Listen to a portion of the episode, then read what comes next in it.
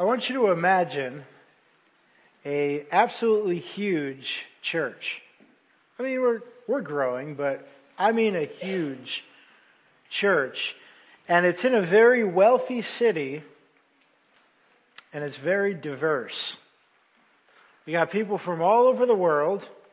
We've got people from every background you could think of, not just cultural, but religious. They might have come from worshiping no God. They might have come from worshiping several gods. And now this group of people is all together. And they're just getting started and all they need is a little bit of vision. If you could tell them anything, what would you tell them? How would you get them on their way? Well, if I wanted this church to grow and if I wanted this church to like me, I might be tempted to talk about them. How diverse they are. What a wonderful kaleidoscope of people they are. How big and how influential their church could be in such a dark and depraved city if they would simply stand together. That might be what I might be tempted to tell them. I don't know what you would do. But the apostle Paul had such an opportunity. And he wrote a letter. And that letter found its way to an absolutely huge, very diverse city in a, in, in a very wealthy church, very diverse city. And you can imagine them opening it up and reading it aloud, this letter. But as it began, the people reading it noticed something. Paul didn't really begin by talking about them at all. At least not in the active sense. Instead, Paul talks about God. Who God is and what God has done, done among them. Their hope for unity is not in them, but in Him. That's what Paul said to this church. Friends, Paul begins his letter on church unity by talking about God because that's where unity comes from. So just as Paul began his letter talking about God, that's what I'm going to do as we begin Ephesians. Because God is our hope for unity. God chooses and He redeems and He seals His people. That's your outline. So we're going to look at him, and then we're going to look at them. That's the Ephesian church. And then we're going to look at us. Let me first read of God's choosing and what that means in verses 1 through 6. Paul, an apostle of Christ Jesus by the will of God, to the saints who are in Ephesus and are faithful in Christ Jesus. Grace to you and peace from God our Father and the Lord Jesus Christ. Blessed be the God and Father of our Lord Jesus Christ, who has blessed us in Christ with every spiritual blessing in the heavenly places, even as He chose us in Him before the foundation of the world, that we should be holy and blameless before Him. In love, He predestined us for adoption to himself as sons through Jesus Christ, according to the purpose of his will, to the praise of his glorious grace, with which he has blessed us in the beloved. So the first thing we find here is that God the Father chose his people. That word is used in verse 4.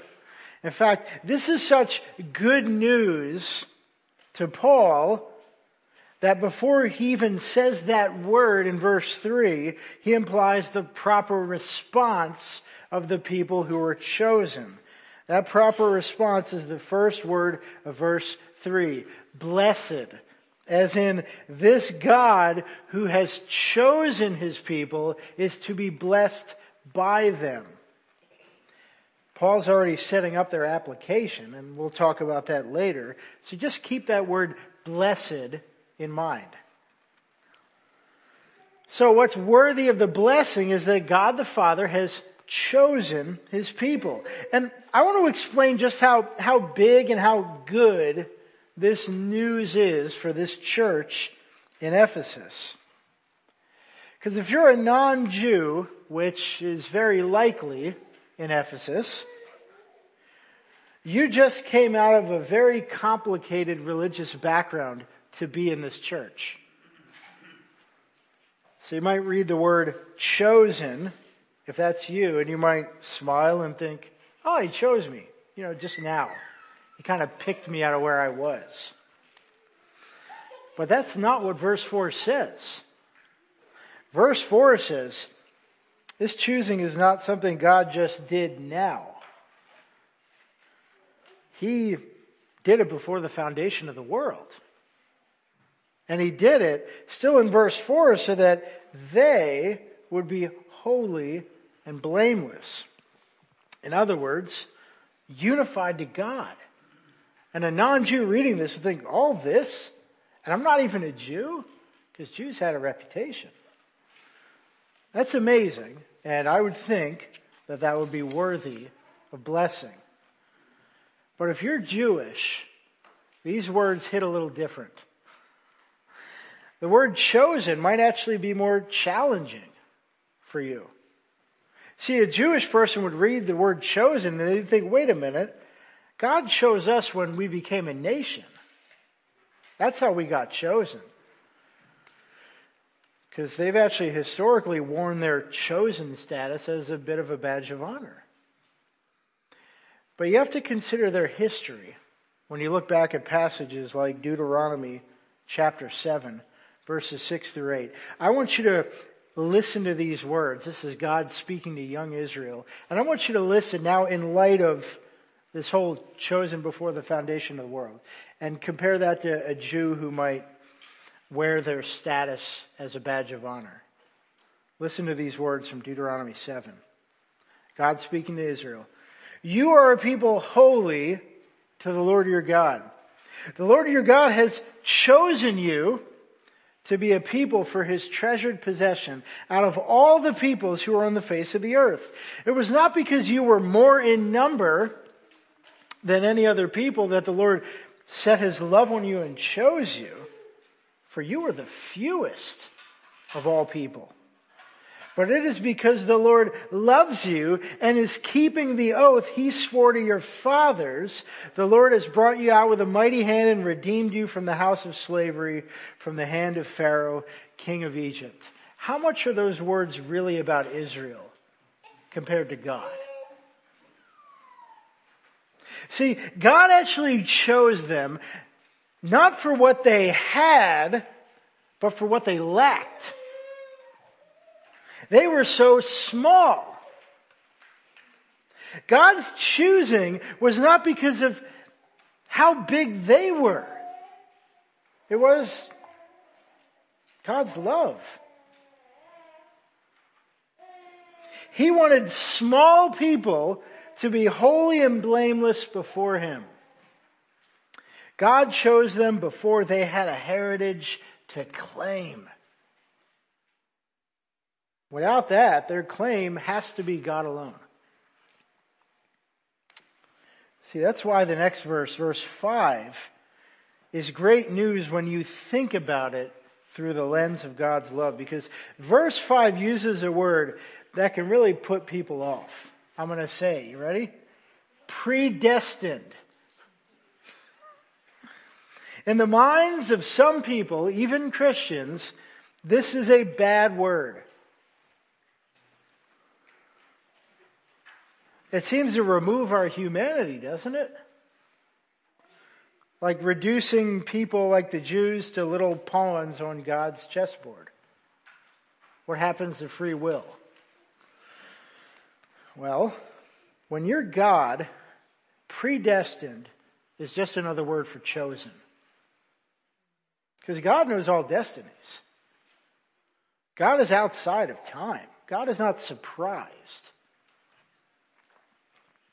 And so if God is the one choosing, being predestined, being chosen by Him is good news. If He's really this God of Deuteronomy chapter 7, this loving God who takes small people and makes them holy. If God is the one choosing, being chosen is good news. And so is being small. But we've got a problem because Israel wasn't just small. People aren't just small. People are sinful. That gives nuance to verse 5, which adds another word to the word party. Adoption. He adopted Israel. He adopts people. It doesn't just mean someone was chosen. That's not how adoption works. It means they were in a position of desperately needing to be chosen. Let me illustrate. Have you ever adopted a puppy? Our kids would love to do that. I'm sorry, kids, we're trying to leave the country at the moment.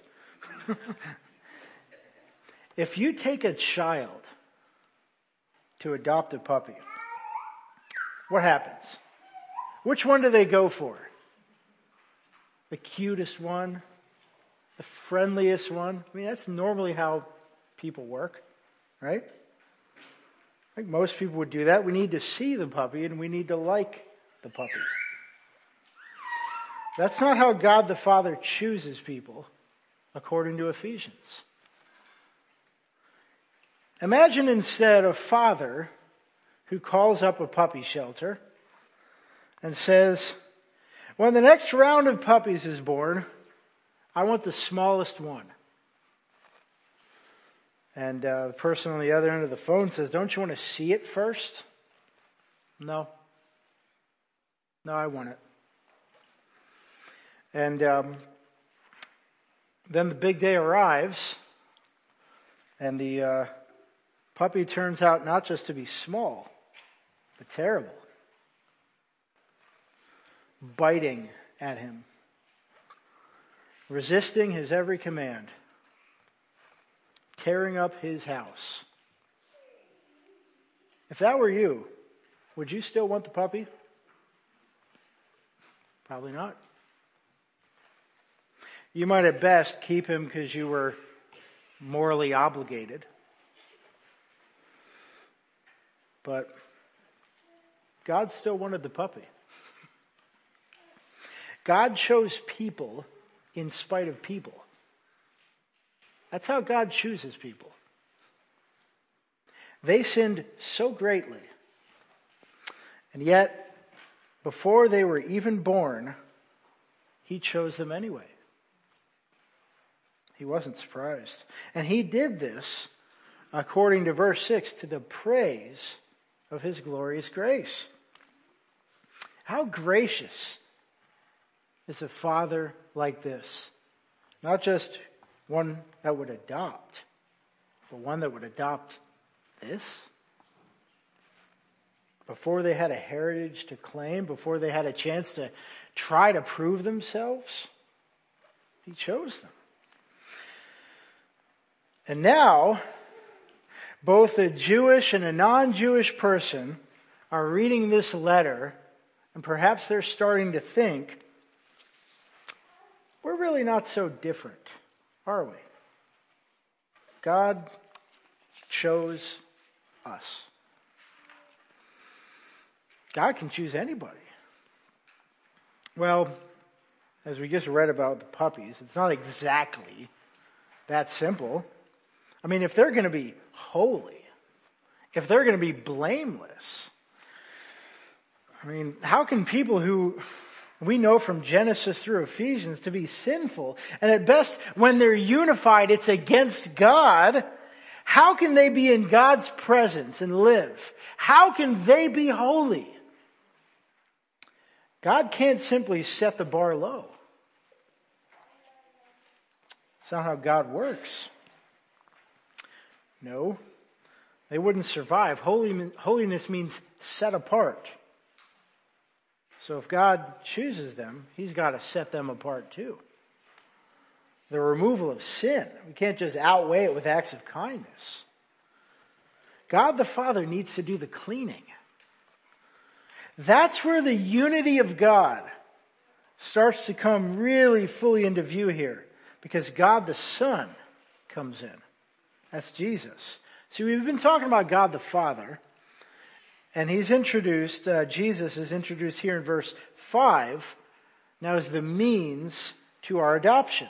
That's how people are able to be adopted. The next few verses tell us how the cleaning happens, how people are made holy. Let me read verses 7 through 12.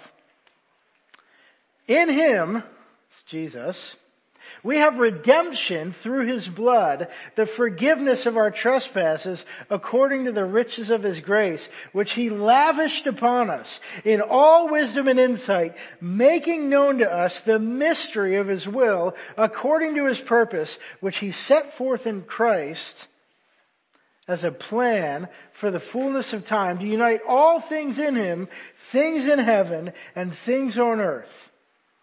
In him we have obtained an inheritance, having been predestined according to the purpose of him who works all things according to the counsel of his will, so that we who were the first to hope in Christ might be to the praise of his glory. So, first, God the Father chose his people. Second, God the Son redeems them. Again, just so we're clear, this is according to verse 7 here, all according to grace. I mean, that's how redemption works. When you redeem somebody, you don't just save them, you buy them back. That's what the word redeem means. And the payment, according to verse 7, is Jesus' blood. Again, our Ephesian church audience responds differently to these words. See, for the non-Jew, coming out of whatever religious background they came out of, they might have been tied up in, in really terrible like sacrifices with whatever religion they used to be in. I mean, some of the people in this church would have sacrificed people. So the idea of Jesus willingly being the sacrifice would cause them to take notice. Wait, God did that? That's different. Once again, for the Jewish reader, this would hit differently and history would come into mind. Blood has loaded meaning for a Jew as well. What would come to mind? Well, perhaps their most famous redemption up to this point. Redemption from slavery in Egypt. Who redeemed them? God did. I'm going to go back and read the tail end of that Deuteronomy 7 passage for you again, because we're going to come back to that. The Lord has brought you out with a mighty hand and redeemed you from the house of slavery, from the land, from the hand of Pharaoh, king of Egypt. So how did God set Israel's redemption in motion? Well, in the final plague before Israel was set out, God sent an angel to kill the firstborn in every house of Egypt. Israel wasn't even exempt from this. What saved them? Well, they would sacrifice a lamb and they'd use the blood to paint the doorway and the angel would pass over. A little graphic, I know. We won't get into that, but the point is that the lamb would die so they wouldn't. The blood would cover them. So friends, the Ephesian Jew reading this letter would make a connection. Jesus' blood is like the blood of that lamb. Or maybe the lamb is just a shadow of Jesus. Maybe a greater redemption is here, and the time of bloody sacrifice is over for everybody. So what Paul says next in verse 10 is perhaps the height of the letter with this in mind. The blood of Jesus has solved the mystery and set in motion redemption on a global scale. Jesus' blood is not just reserved for Israel.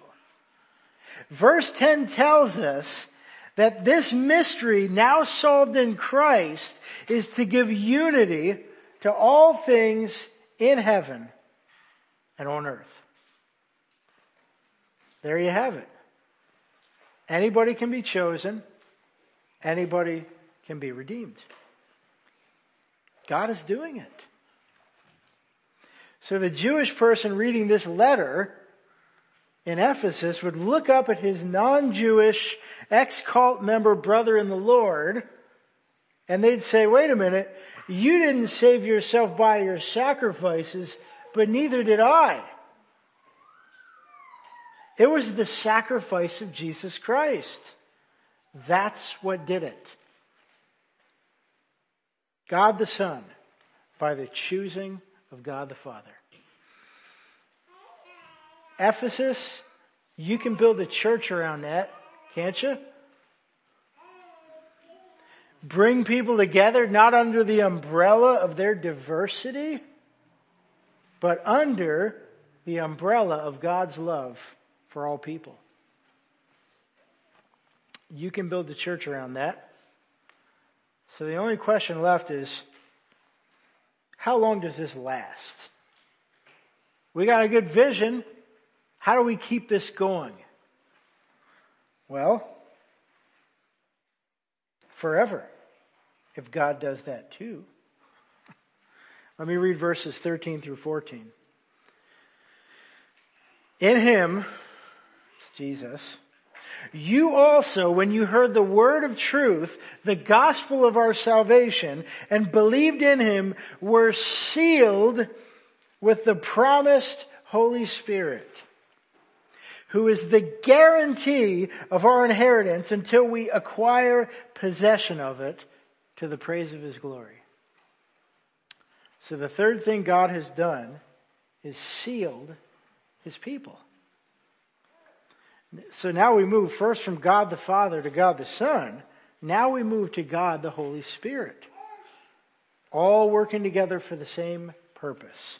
That's verse 13. When these non-Jews believed that Jesus redeemed them, they got something as a seal. Or as verse 13 puts it, a promise. It's a guarantee.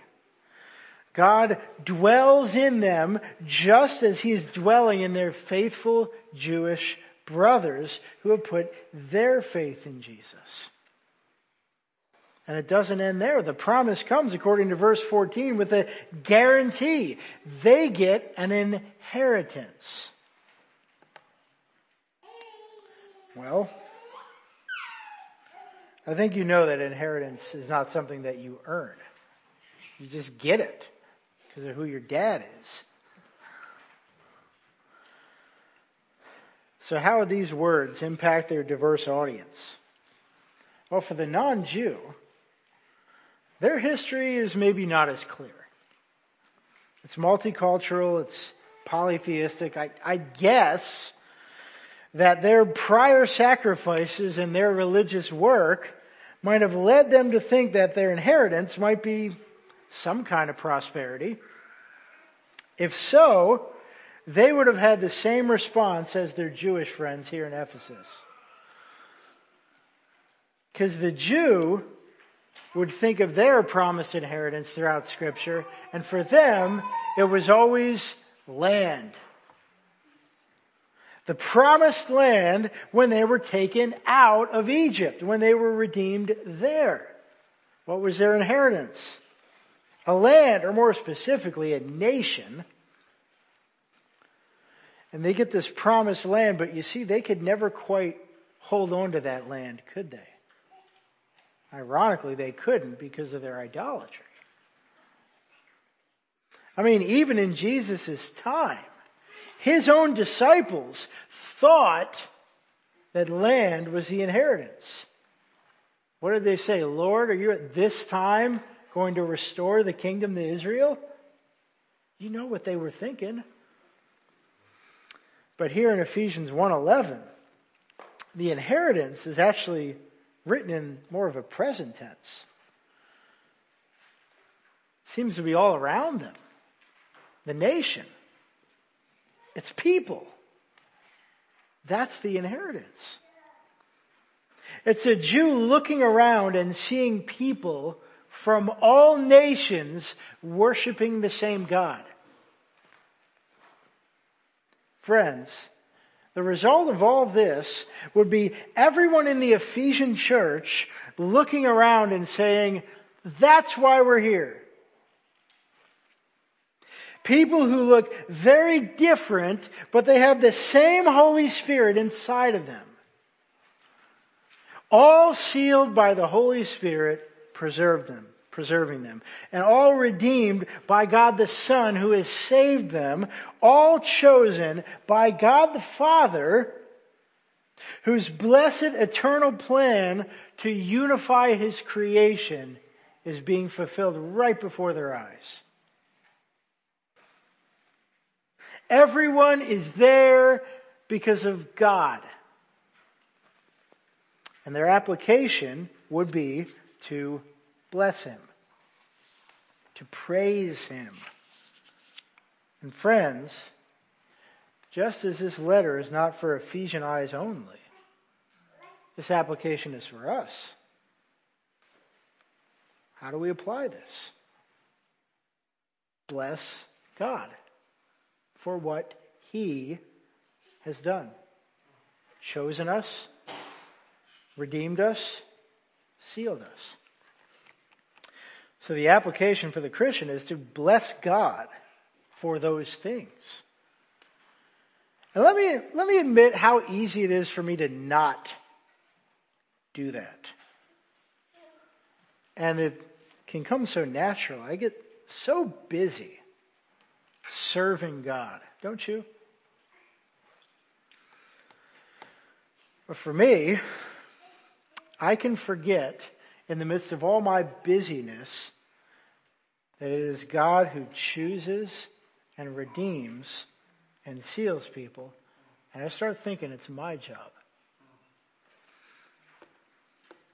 These words are more than just theological jargon to win arguments.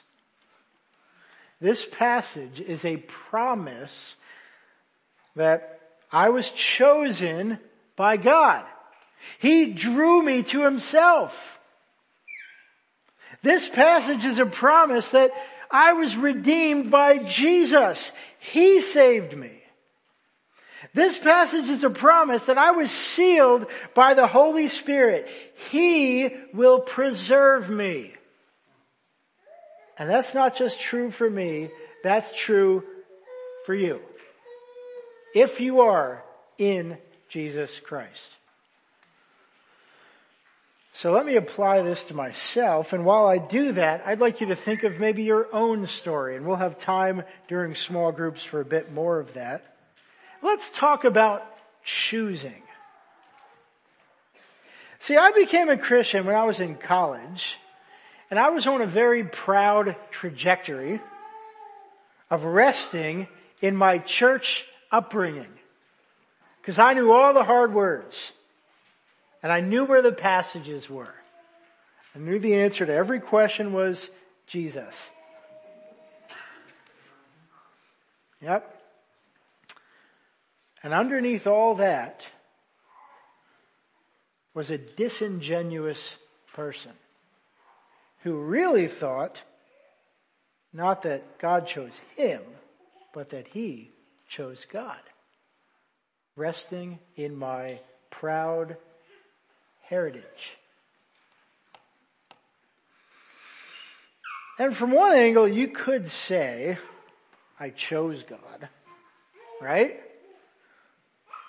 But my actions, the way I treated people, revealed the object of my blessing.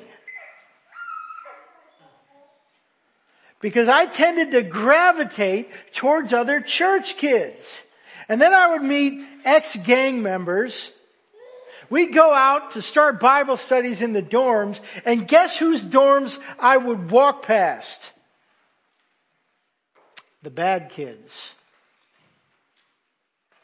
Maybe you do too. Who's getting blessed when you do that? It's not God. I didn't care for the kid in the religious cult. I didn't care for the atheist because they weren't like me. It wasn't simply a rookie mistake.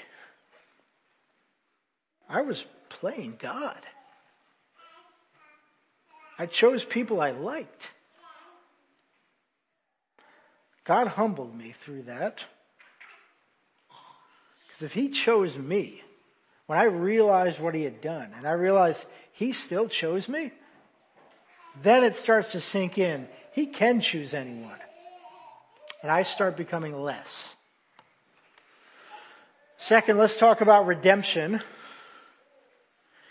Sometimes I rest in the idea, in the idea that I saved myself by my own moral standards. And here's how it works. This works out just about every day. See if you can do a little mental inventory of yourself. Every day I have this moving target of morality.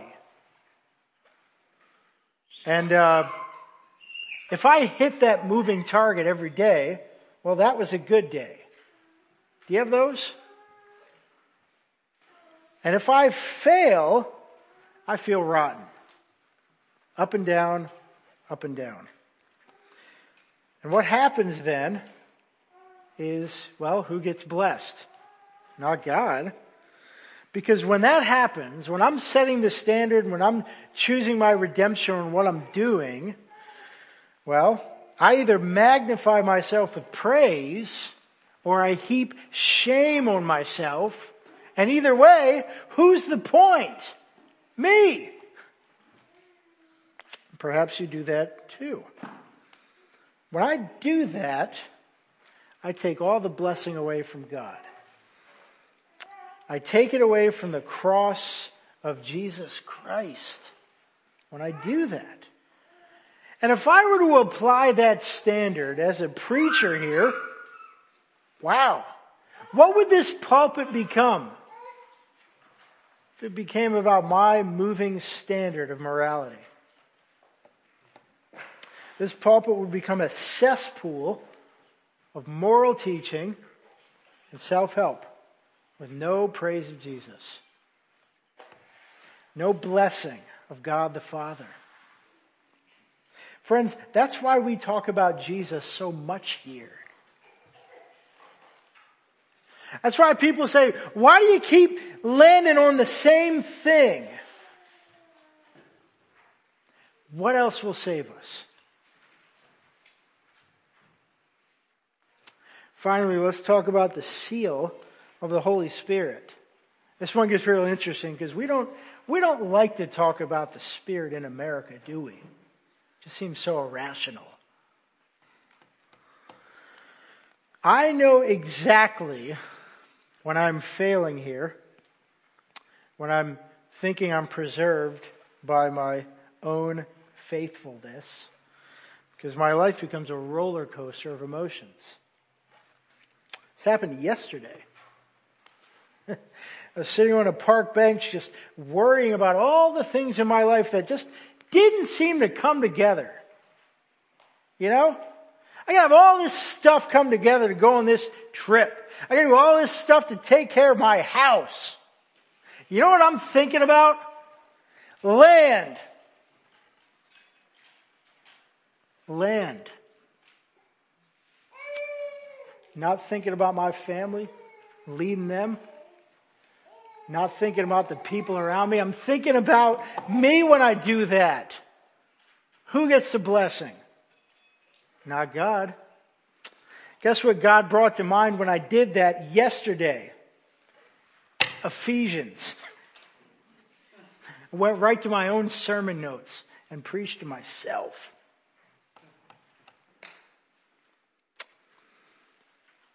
When I fail to do this, and when we fail to do this, we get the exact opposite of the confidence that comes from knowing that God does all the work. What happens to somebody who stays on that trajectory? Who never preaches to themselves and who never humbles themselves to be preached to by the people around them. They don't last long. They don't last long at church either. Because when it's all about you preserving yourself, you will inevitably pull away and you'll tell yourself one of two stories. Story number one is that you are an irredeemable villain. Can't be saved. I just keep messing up. And you run away. Because your seal, it's going to break. Not God's seal. The other thing that happens, if you don't do this, is you pull away as the hero who is running away from all the hypocrites. And maybe you bounce around from church to church, and it's always their problem. Look in the mirror, please, if that's you. But friends, to bless God for all three of these things, that brings life. When I do this, when I do this by God's grace, my confidence becomes not in myself, but in the Father and the Son and the Holy Spirit. Because those things, God will continually, even in spite of my failings, He will keep drawing me back to the promise that He made and He fulfills. The sealing of the Holy Spirit, my redemption found in Jesus, and my choosing by the love of God the Father. Maybe we're just looking at ourselves too much. One final application, and it's for anyone here who has not yet put their faith in Jesus, or perhaps is simply not sure of if they've really been chosen. God can adopt anybody. To say that you are above needing to be adopted is pride. To say that you are too messed up to be adopted is also pride. It's all about you. God can adopt anybody. Were you in a cult? Or did you grow up in a church family believing that you were saved by your heritage? Because both parties were more than welcome in Ephesus, and both parties are welcome here. Friends, there is tremendous peace in knowing you've been chosen and redeemed and sealed. This is how churches get unified by being full of people who know that God has unified them because He is a God of unity. Let's pray together. Dear God, thank you for these promises. Lord, we confess that these words have been bad words in our hearts. That we think we are the ones who do the choosing and the redemption and the sealing. Lord, it is you who do all three, and that is our confidence. That's not just not bad news, it's good news. God, we thank you for the blessing of communion, which is the reminder of that redemption, of that choosing, of that sealing. God, help us now as we serve as your people. Amen.